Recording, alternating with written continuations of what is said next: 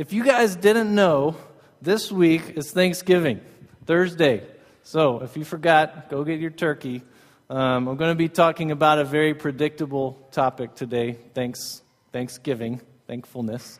Um, Thanksgiving is my favorite favorite holiday. It's my top holiday. It's above Christmas. It's above every other holiday. Uh, the main reason I like it is the food. That's, that's my favorite kind of food. I think the best food comes out on Thanksgiving. Another reason I like Thanksgiving is it's in the fall. Uh, I really like the fall. It's my favorite time of year. A lot of good memories in the fall. But the thing is, it's in the fall where I'm from, down south. It's not necessarily in the fall here. So that one kind of doesn't work in Vermont. It's a lot more of an Arctic fall that you guys have up here. Uh, another reason I like Thanksgiving I, I kind of consider it the sort of the neglected middle child of holidays. Okay, I call it that. It doesn't get as much attention as, as the firstborn got, and it doesn't get the attention that the baby gets. It's sort of the ne- neglected middle child. I say that because it's sandwiched right in between Halloween and Christmas. Those are the two most celebrated holidays in America, which I think is kind of ironic. But anyways, it's sandwiched in between the two biggest holidays of the year. It's, it's it doesn't get a lot of attention. There's not a lot of hype around Thanksgiving, and I like that because to me, hype is a killer. Hype kills enjoyment for me. That's it. Kind of kills Christmas because I think Christmas there's there's a ton of hype on Christmas. You know, it's the biggest holiday of the year. None of the hype is Jesus centered hype. It's all self centered, present centered Santa centered, that sort of thing. Um, if, if, G, if Christmas wasn't about Jesus, I would, I would hate Christmas. I would, I would have nothing to do with it. But I love Jesus, so I love Christmas. I'll, I'll sacrifice and, and try to be happy during Christmas time. Um, but hype, hype is an enjoyment killer. It's like that when I, when I see a preview for a movie. You know, a movie comes out and it gets all these rave reviews, two thumbs up, go see this movie, and it wins all these awards. Um, if I ever see a preview like that, I just I never go see the movie because all that hype builds my expectations, and if I know if I go see that thing, it's going to be terrible. It's happened before, so I don't even spend my twenty-seven dollars on a movie ticket anymore. It's happened enough. it's not. It's not worth my time um, because the hype destroys destroys my enjoyment. But enough, enough about hype. Let's get back. I kind of skipped over the food. Let's talk about food some, okay? So when I was a kid, I grew up, I live near my extended family. My, my grandmother was on, my grandparents were on one side of our house, and our neighbors on the other side were my great grandparents. And all up and down our street were my dad's aunts and uncles, cousins, second cousins twice removed, and all those other things. I don't know what they're all called, but we all got together every holiday. Everybody cooked and brought food, and we hung out. And Thanksgiving was my favorite because the best, the best food came out on Thanksgiving. Do you guys like Thanksgiving food, or is it just like regular food to you guys? Is it good food? Anybody? Yeah, yeah, it's my favorite. Thank you. Um, I often prepare for Thanksgiving by skipping breakfast. I want to make sure I've got plenty of room down here. I don't know if you know this, but Thanksgiving is the only day where gluttony doesn't count as a sin. It's okay to be gluttonous. That's a joke, by the way.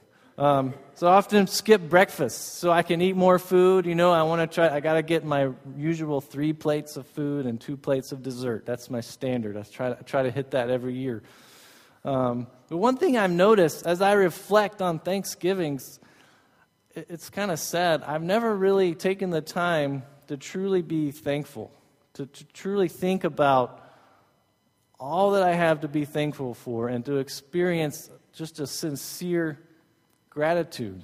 At least not any more than I would on a normal day. on a normal day, I might pray over my meal and thank God for my food and my family. And, and on Thanksgiving, you're often forced to do that sort of thing. You know, you guys have probably been there where you, you get your plate together you know, it's piled so high you kind of have to use two hands if it's a paper plate.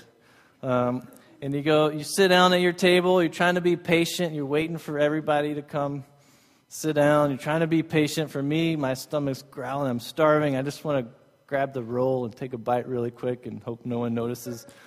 Um, but you're sitting there, the last person sits down, and you're like, finally, we can start eating. But then somebody, somebody has the audacity, and they stand up and say, hey guys, wait a minute. Before we eat, let's go around and say what we're thankful for. Have you guys had to do that? To me, that is that, that's the worst. You know, I'm so impatient, and anybody who knows me knows that if I go very long without food, I pretty much am not a Christian anymore. I, I can be a terrible person if I go too long without food. So I'm often sitting there, I haven't eaten breakfast, I'm starving. Last thing I want to do is hear everyone say that they're thankful for their family or their country or whatever. The, there's always the usual, the usual answers. Um, and I just have to say, oh, I'm thankful for my family, and just follow right along. So but that's not the kind of thankfulness I'm talking about. The thankfulness I'm talking about is a sincere, a sincere gratitude. And what I've realized is that you guys probably know this already, but I'm starting to learn thanksgiving, thankfulness, it's, it's a condition of your heart. It's not just saying thank you, it's not praying before a meal. Um, it's an attitude. You know, you've probably heard attitude of gratitude. I heard that a lot. You need to have an attitude of gratitude, young man. Um, I heard that a lot as a kid. So, but it, it's true. You know, I kind of make fun of that, but it, it really is true. It's, it's a condition of the heart, it's an attitude of the heart. And I, I want to break that down for you guys today. But first, I've got an exercise I want us to do together. Now, it's not a physical exercise, so if you guys were getting nervous when I said that, don't worry. This is a mental exercise. I'm going to put some pictures up on the screen and I want you guys, I need audience participation. I want you guys to tell me who or what is the enemy of what's in the picture, or who or what is the opposite of what's in the picture. Think you guys you think you guys can handle it? You can handle it? All right. All right, let's see let's see the first picture. This is a softball pitch for you guys. Who's the enemy here? The devil. Very good. Very good. All right, now you're warmed up. Let's see the real pictures. All right, see the next one. What do we got? Anybody? Kryptonite. Lex Luthor. Yeah, I'll accept multiple answers. That's okay. All right, what about this next one? Fire. Okay, that was pretty unanimous. Good job. Good job. All right, what about this next one? Joker. Riddler. Yeah, Lots, lots of options here. Lots of them. Two Face. Oh, Batman. All right, next one. Rust. Yeah. Someone said in the last one, squeaky stuff, right? I like that one. Okay, what about this next one? What about these guys? Ghosts. I was kind of hoping someone would say marshmallows. If you've seen that movie, you might get that. Okay, what about the next one? Darth Vader, yeah, or the Empire, or something like that. All right, and this last one, what about this last one? Me? the oven, yeah, that's good. This one is sort of a curveball. Um, I didn't really have a good picture for Thanksgiving, so I just picked a turkey um, so, what I, what I want to talk about is the enemy of Thanksgiving. Now, what I would say, my gut answer, the enemy of Thanksgiving, is this next picture. Yeah. I just, my appetite goes out the window when I look at that picture. That's disgusting. Now, I hope some of you guys may eat this. I don't know. If you are, I'm sorry that you have to do that. Um, yeah, you definitely need breakfast that day. That's right. So, but what I want to talk about is the enemy of thanksgiving, but really the enemy of thankfulness, the enemy of gratitude. And I'm going to spoil you guys. I'm going to go ahead and give you the answer right now. I don't want you to be thinking about it all service and getting distracted. What is the enemy of gratitude? But the enemy of gratitude, of the enemy of thankfulness, is covetousness. Now, that's sort of a weird word. It's very religious sounding. It's kind of awkward to say. It's got a lot of S's, covetousness. Um, but what is covetousness? You've probably heard the root covet or to covet, coveting. Um, but essentially, to covet is to want something that's not yours, to want something that God did not intend for you to have. Um, coveting is actually the 10th commandment. God says in the 10th commandment, do not covet. Do not covet your neighbor's house. Do not covet your neighbor's wife. Do not covet your neighbor's other things. There are lots of things um, that are listed in the Ten Commandment. Now, coveting can be different things. It could be material possessions like a house or uh, your neighbor's really sweet jacked up truck parked at his house. Um, it could be something less tangible like power or beauty, control, things like that. Um, coveting can also play itself out in other sins such as lust, like the command do not covet your neighbor's wife. Um, it could be, could be a person like that. Um, I like to consider coveting, I call it the marijuana of sins.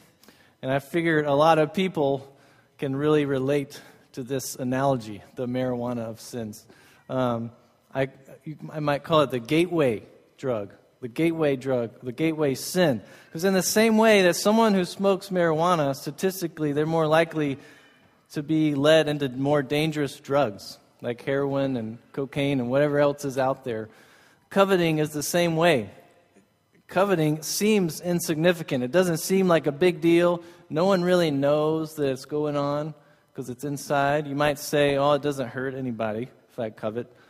Um, but coveting is a gateway sin in that it leads to more dangerous sins. Coveting leads to lust, coveting leads to envy, malice, uh, hatred, even murder. We're going to see later on coveting can lead to murder. So it's, it's it's not as insignificant as we may think it is.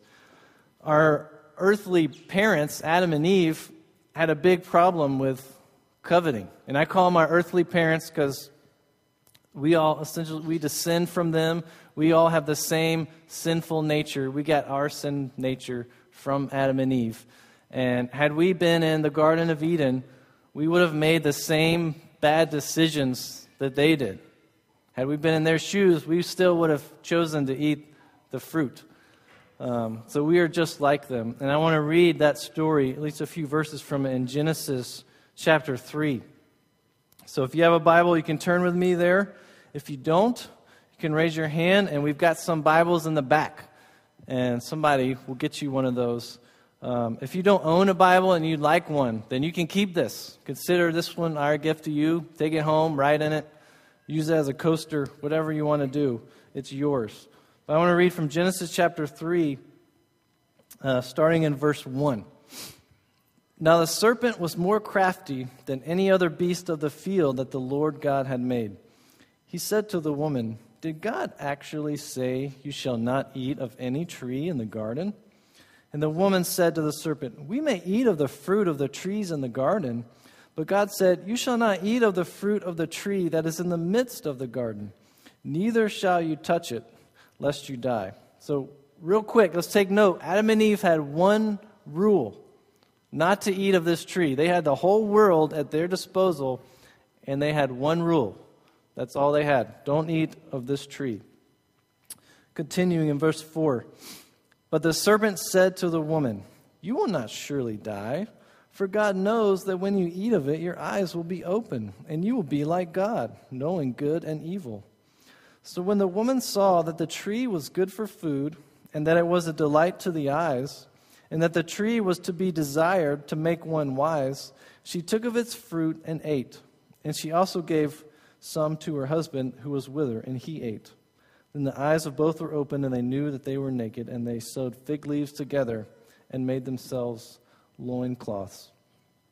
So the fruit, it, it had three characteristics. The temptation of the fruit was three different characteristics. Um, I think I've made a blank for these on your sheet. By the way, if you're the studious type who like to fill in blanks, I tried to make a lot of blanks on your sheet there, and I'll try to hit them. Um, but if I miss a few, feel free to come up to me afterwards. I'll help you. I'll help you fill them in if that's something that bothers you. Um, I know I'm like that. I got to get my blanks, got to get my blanks filled in. Um, but the fruit offered three characteristics it was good for food, it was a delight to the eyes, and it was desired to make one wise. And we're going to look in 1 John, we're going to see these same three characteristics in 1 John, and they describe what we would call a definition of worldliness. So I want to look at that in 1 John. If you want to turn with me there, 1 John. It's in here somewhere. Uh, chapter 2, verse 15 through 17. Do not love the world or the things of or the things in the world. If anyone loves the world, the love of the Father is not in him. For all that is in the world, the desires of the flesh, the desires of the eyes, and pride of life, is not from the Father, but is from the world. And the world is passing away along with its desires. But whoever does the will of God abides forever. So, those three characteristics are the same things that the fruit offered to Adam and Eve, the same things that Adam and Eve were tempted when they, eat, when they ate the fruit. Um, it was the desires of the flesh, so the fruit was good for food. Um, the desires of the eyes, the fruit was a delight to the eyes. It was a good looking fruit.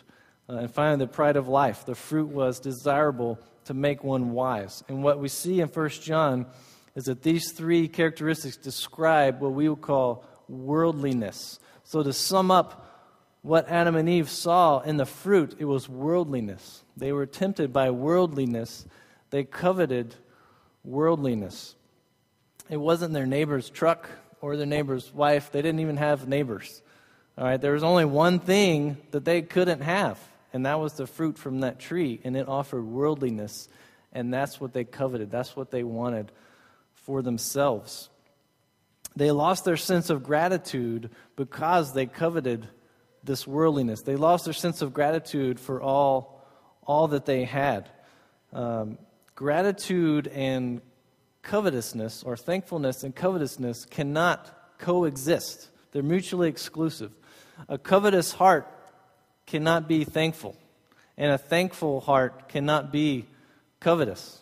So when we, when we covet, when we want stuff that's not ours, it's because we aren't thankful for what we have. We're not satisfied for what we have. We just want more. And we want the things that we can't have. But when we're thankful, we're satisfied with what we have, and we have no desire to want the things that aren't intended for us because we're so thankful for what we have. So, covetousness and gratitude cannot coexist. Now, some people might say, why did God even put the tree in the garden? You know, why did he put it there? If he hadn't put that tree there, Adam and Eve, they would have never been tempted. They would have never ate the fruit. We'd all still be in the Garden of Eden running around together. Um, but if you're, if you're asking that, say you're asking the wrong question. The question is, why did Adam and Eve choose the fruit? Why did they covet the worldliness that the fruit offered? Why did they think that they knew better uh, they knew what was best for themselves more so than God did. They thought they knew better, and they coveted that worldliness, and they took that worldliness. So the thing is, God had to put the tree there. God had to give them the choice to obey or to disobey because obedience without disobedience, without the opportunity for disobedience, it's just a mindless agreement or a mindless bondage. I tried to find another a better term for that, but I couldn't. The best I could come up with, with mind, was mindless agreement or mindless bondage. If we don't have the choice to disobey, then all we are are just robots pre-programmed to do whatever God wants us to do. But God wants us to choose Him. He wants us to choose godliness over worldliness. He wanted that from Adam and Eve. He wanted them to be thankful. He wanted them to choose gratitude over coveting. That's why He had to give them a choice. And the tree was a test of their faith and a test of their love for Him. So He said, coveting is wanting something that God did not intend for you to have. But what about, what about just wanting? What if I want a cup of coffee? I think we're probably out, anyways, but what if I just want something? Is that bad? A lot of religions will teach you that to want is bad. Buddhism teaches you you shouldn't want things. You need to empty yourself of all wants and desires. But that's not what the Bible teaches. The Bible teaches that we were created to want. We all want. From the youngest to the oldest, we all want, and God created us to want.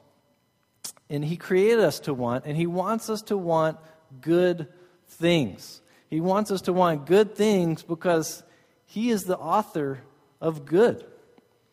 You know, if we want good things, then we agree that God is good. And when we agree that He is good, we bring Him glory. God wants us to want a happy life, a healthy family, good food. He wants us to want to enjoy His creation. And when we want those things, we agree that those are great. And we agree that God created those things for us to want and to enjoy. And when we want good things, we bring God glory. And not only does He want us to want good things, ultimately, He wants us to want Him. That's what He wanted Adam and Eve to choose in, in the garden. He wanted them to choose obedience over disobedience. He wanted them uh, to choose gratitude over covetousness, godliness over worldliness. And when we want what God wants for us, not what we think is best, but when we want, when we want what God wants for us, He's going to fulfill those wants. The more we want what He wants, the more He's going to give, and the more thankful we will be when He gives us what He wants, and we want the same thing. A lot of wants going in there. Hope I didn't confuse you. Um, so when we want how God wants, He gives us more, and the more He gives, the more thankful we become because we wanted how He wanted, not how we wanted. So the problem with coveting is not that it's wanting something, it's that it's the wrong kind of wanting. It's not a godly wanting, it's a sinful, selfish wanting. And I want to read from James. James does a good job of describing that uh, in chapter 4, verses 1 through 4. What is causing the quarrels and fights among you? Don't they come from the evil desires at war within you? You want what you don't have, so you scheme and kill to get it. This is what I was talking about earlier when I said coveting is a gateway sin. It leads to more dangerous sins. And here, it led people to kill to get what they wanted. They coveted and then they killed for the thing that they wanted. You are jealous of what others have, but you can't get it. So you fight and wage war to take it away from them. Yet you don't have what you want because you don't ask God for it. And even when you ask, you don't get it because your motives are all wrong. You want only what will give you pleasure. You adulterers. Don't you realize that friendship with the world makes you an enemy of God? I say it again. If you want to be a friend of the world, you make yourself an enemy of God. I love James. It's one of my favorite books. James is not afraid to tell it like it is. I mean, he, he calls them like, it, like he sees them. He calls them adulterers. You adulterers! Exclamation point. That's a big deal. And they didn't call them adulterers because they were committing adultery although some of them probably were committing adultery. He calls them adulterers because adultery, in essence, is taking something that's not yours. It's taking another man's wife, it's taking another woman's husband. And it had to start with coveting. Nobody commits adultery without first coveting. Most sins don't happen unless we covet first. Coveting leads to these other sins. So he calls them adulterers because they were taking things that weren't theirs, taking things that they weren't intended to have. That's why he uses that term, adulterers. But James explains here, he, he, he relates again coveting and worldliness. Just like Adam and Eve chose worldliness in the garden, they coveted worldliness. James describes coveting as having a friendship with the world. And when you are a friend of the world, you make yourself an enemy of God. So the coveting led to worldliness, which in turn makes them an enemy of God. So coveting is the wrong kind of wanting. It's wanting what we think is best, not what God knows is best, and not what God intends for us, but what we think is best. And it leads to greater sins. Um, whereas thankfulness Thankfulness drives out coveting, just like coveting drives out thankfulness. So if when, when we covet, it's because we have impure motives. Just like James, just like James said, um, he said, even when you ask, you don't get it because your, mo- your motives are all wrong. You only want what will give you pleasure. So we can't be thankful because we covet. And when we, sorry, I got, I got it backwards there. We, a covetous heart cannot be thankful, right? I said that earlier. So we're not thankful because we covet. And we covet because we're not thankful. Thankful. It's a cycle, and it's a we can't get out of it unless our hearts are pure, unless we have pure motives. Because coveting, like we said, in essence, is wanting. It's a it's a sinful wanting, a covetous wanting. So we need a pure motive in order to want in a godly way, not in a covetous way. But we can't have a pure motive for wanting unless we first have a pure heart. Jesus said, A good tree cannot bear bad fruit, and a bad tree cannot bear good fruit. So if we have a bad heart, a sinful heart, we're not going to be able to be thankful over being covetous. We first have to have that pure heart. And the only way to get the pure heart is through faith, through faith in Jesus. If, if you are a follower of Jesus, if you are a Christian, then you have been given a new heart. God has taken your old heart of stone and given you a new, pure heart of flesh. And only with a pure heart can you ever have pure motives for wanting. But even so, even when you have that pure heart, we, we are still prone to sin. We are still tempted and we're still prone to fall into coveting and, and other sins. But thankfully, we have what I would call a powerful weapon to fight covetousness. I think this is a blank on your sheet, but I want to ask does anybody have a guess what this powerful weapon is that we have for coveting? It's not a lightsaber or, or a Ghostbuster thing, whatever those are. Does anybody have a guess of a powerful weapon that we have for coveting? Gratitude. Jesus. Yeah. That's what I was looking for. If we ever ask a question, you could pretty much say Jesus or God, and it's going to be right. Um, but even more specifically than Jesus, I would say the gospel, which is sort of interchangeable. But the gospel is the weapon that we have for, for fighting covetousness. Just like Adam and Eve in, in the garden, they had everything to be thankful for everything to be thankful for. They had the whole world. They lived in the Garden of Eden. Eden. It was, it was a perfect world. There was no sin. There was no evil, no death, no uh, pain and childbirth. I bet a few of you ladies could be appreciative of that. Um, but they had everything to be thankful for, yet they weren't thankful. But just like Adam and Eve had everything to be thankful for, we have everything to be thankful for through Jesus. We have a sin debt that is so great, it's so big, we can't even imagine it.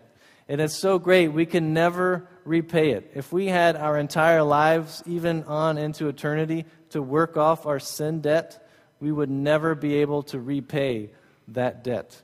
We, we are so sinful, we, we can't imagine it. There's a quote I like by a, a pastor named Tim Keller. He says, We are more wicked and sinful than we ever dared believe. So some of you guys might think, yeah, I'm, I'm a pretty bad person. I sin a lot. There's no way God would love me. But really, you're way worse than you think. We're more sinful than we ever dared to even believe. But he always follows it up with a but. But at the same time, we are more loved and accepted in Christ than we ever dared hope. So, this is sort of the gospel summed up in two sentences. We, are so sinful, our debt is so great, we could never pay. But we are so loved and accepted in Christ than we, more than we ever dared hope. That's what we have to be thankful for. That is the good news of the gospel. And if we realize the scope of this, if we realize how big our debt is, the fact that Jesus paid it, he gives us our right our, he gives us his righteousness and in turn we can be spotless and clean. All we have to do is accept that through faith. If if we truly can grasp that, then there our hearts should be so full of gratitude that there's no room for coveting. That, that should drive out all coveting. That's why I say it's a powerful weapon. It's our first line of defense against coveting. So, the, the, the best way to fight coveting is to hear the gospel declared. Whether you hear that here on Sundays, whether you hear it when you read your Bible at home, whether you hear it in your time alone with God or in prayer, the best way to fight it is to hear the gospel declared. So we need to preach ourselves the gospel. We need to continually remind ourselves of this good news in order to drive away covetousness. Now, in addition to that, James offers some more practical advice uh, in, the, in, the other, in some verses following what I just read. So, just after he gets done railing on the Jews for being coveting and calling them adulterers, he, he gives them this advice. He says, So humble yourselves before God, resist the devil, and he will flee from you. Come close to God, and God will come close to you. Wash your hands, you sinners, purify your hearts for your loyalty is divided between God and the world. Let there be tears for what you have done. Let there be sorrow and deep grief. Let there be sadness instead of laughter and gloom instead of joy. Humble yourselves before the Lord, and he will lift you up in honor. So, like I said, this is sort of some practical advice from James. I just want to run through them really quick. The first thing he says is humble yourself. Humble yourself before God. We need to acknowledge that our life, it's not about us. Our life is about Him. Our life is about worshiping Him, glorifying God. That's what we were created. We were all created to worship and to worship God. We weren't created to want things that we weren't intended to have and to try to get them somehow. Uh, we were created to worship God and bring Him glory. Secondly, he says, Resist the devil. Resist the devil, and he will flee. Temptation is from the devil, the devil and his minions, is what I like to call them. Um, it's not from God. God doesn't tempt us. The Bible teaches God does not tempt us. The devil tempts us. And if we resist the devil, he will flee. He, he's not going to be gone forever. You know, they're, they're just going to re, regroup and come up with another strategy and come at you with something else. But if we resist temptation, if we resist the devil, he will flee. Thirdly, come close to God or draw near to God, and he will draw near to you. So God wants us he wants us to choose obedience, just like he wanted that from Adam and Eve. He wants us to come close to him. He wants a relationship with us, and if we come close to him, he in turn will come close to us. He will draw near to us. Fourthly, he says, wash your hands and purify your hearts. So, in other words, confess. Confess your covetousness. Confess that you want things that God doesn't intend for you to have. And not only confess, but accept his forgiveness. We have to accept his forgiveness. He freely offers forgiveness, but if we don't accept it, then it's no good to us. So confess, confess your sins and accept his forgiveness. Fifth, fifthly, repent from your sin. Let the grief of your sins drive you to repentance. Don't just have regret. Don't just have remorse. Don't just feel bad that you hurt someone. But repent. And repent literally means to turn 180 degrees and go the other direction. It doesn't just mean stop, but it means stop, turn around, and go away from the direction that you were headed. So don't just have regret, but repent from your sin. And sixth, and finally, he begins and ends with humility. He tells us that if we do all this with humility, God will lift us up. And he, he thinks humility isn't important enough to mention twice. He starts with humility and ends with humility. So uh, that is crucial. So as you guys as you guys leave today, I want you to, to think, to ask yourself, do I tend towards, towards covetousness or do I tend towards thankfulness? Because they, they, can't, they can't exist together. We, we're either one or the other. And think about the way that you, you want. Is it, is it a godly wanting? Do you want what God wants for you, what He knows is best for you, or do you want what you think is best? Do you, do you have more of a selfish, covetous wanting or a godly wanting? If you realize that you have that covetous wanting in you, then you need to use the weapon. You need to use the gospel. Preach yourself the gospel. Hear the gospel. Read the gospel. Pray the gospel. Think about the gospel. Meditate on the gospel, the good news that Jesus paid your debt. Uh, if you think about that, then that is going to cause thankfulness to well up within you, and you won't have room for coveting. Once we, once we can grasp the magnitude of that debt that we owe, and once we can grasp the concept that Jesus came down to earth and paid the debt that we owed him, we owed him the debt, but he paid it, and then gave us righteousness. All we have to do is accept it in faith. Once we can get that, once we fully understand that, our hearts should be so full of gratitude and thankfulness that coveting is just completely driven out and there's no room left for coveting. And all we have is thankfulness. So just remind yourself of that good news, and that will produce a thankful life or an attitude of gratitude, as I said. Let's pray. Father, I thank you for your word. God, I thank you that we can read your word, we can hear your word, and know that it is absolute truth that will never change and that will last forever, God. We, we can put faith in your word. God, I thank you for the good news of the gospel. The good news that Jesus paid our debt and a debt so big we can't even imagine. We have so much to be thankful for through that payment alone. But God, you also gave us your righteousness and you offer us eternal life. Father, we, we are so thankful. I pray that you would remind us of this good news on a daily basis and that we, when we are tempted to covet and we, when we are tempted to go into uh, to deeper more dangerous sins, God, that we would be reminded of this good news and that we would be so thankful for what we have that we wouldn't even have room in our, in our minds to even think about coveting, God. I pray for our time of worship that your name would be lifted up uh, and that we would all just be together in unity uh, and, and lift up praise to your name, God, not for our glory, not for our sake, but for your name. And we ask all this in Jesus' name. Amen.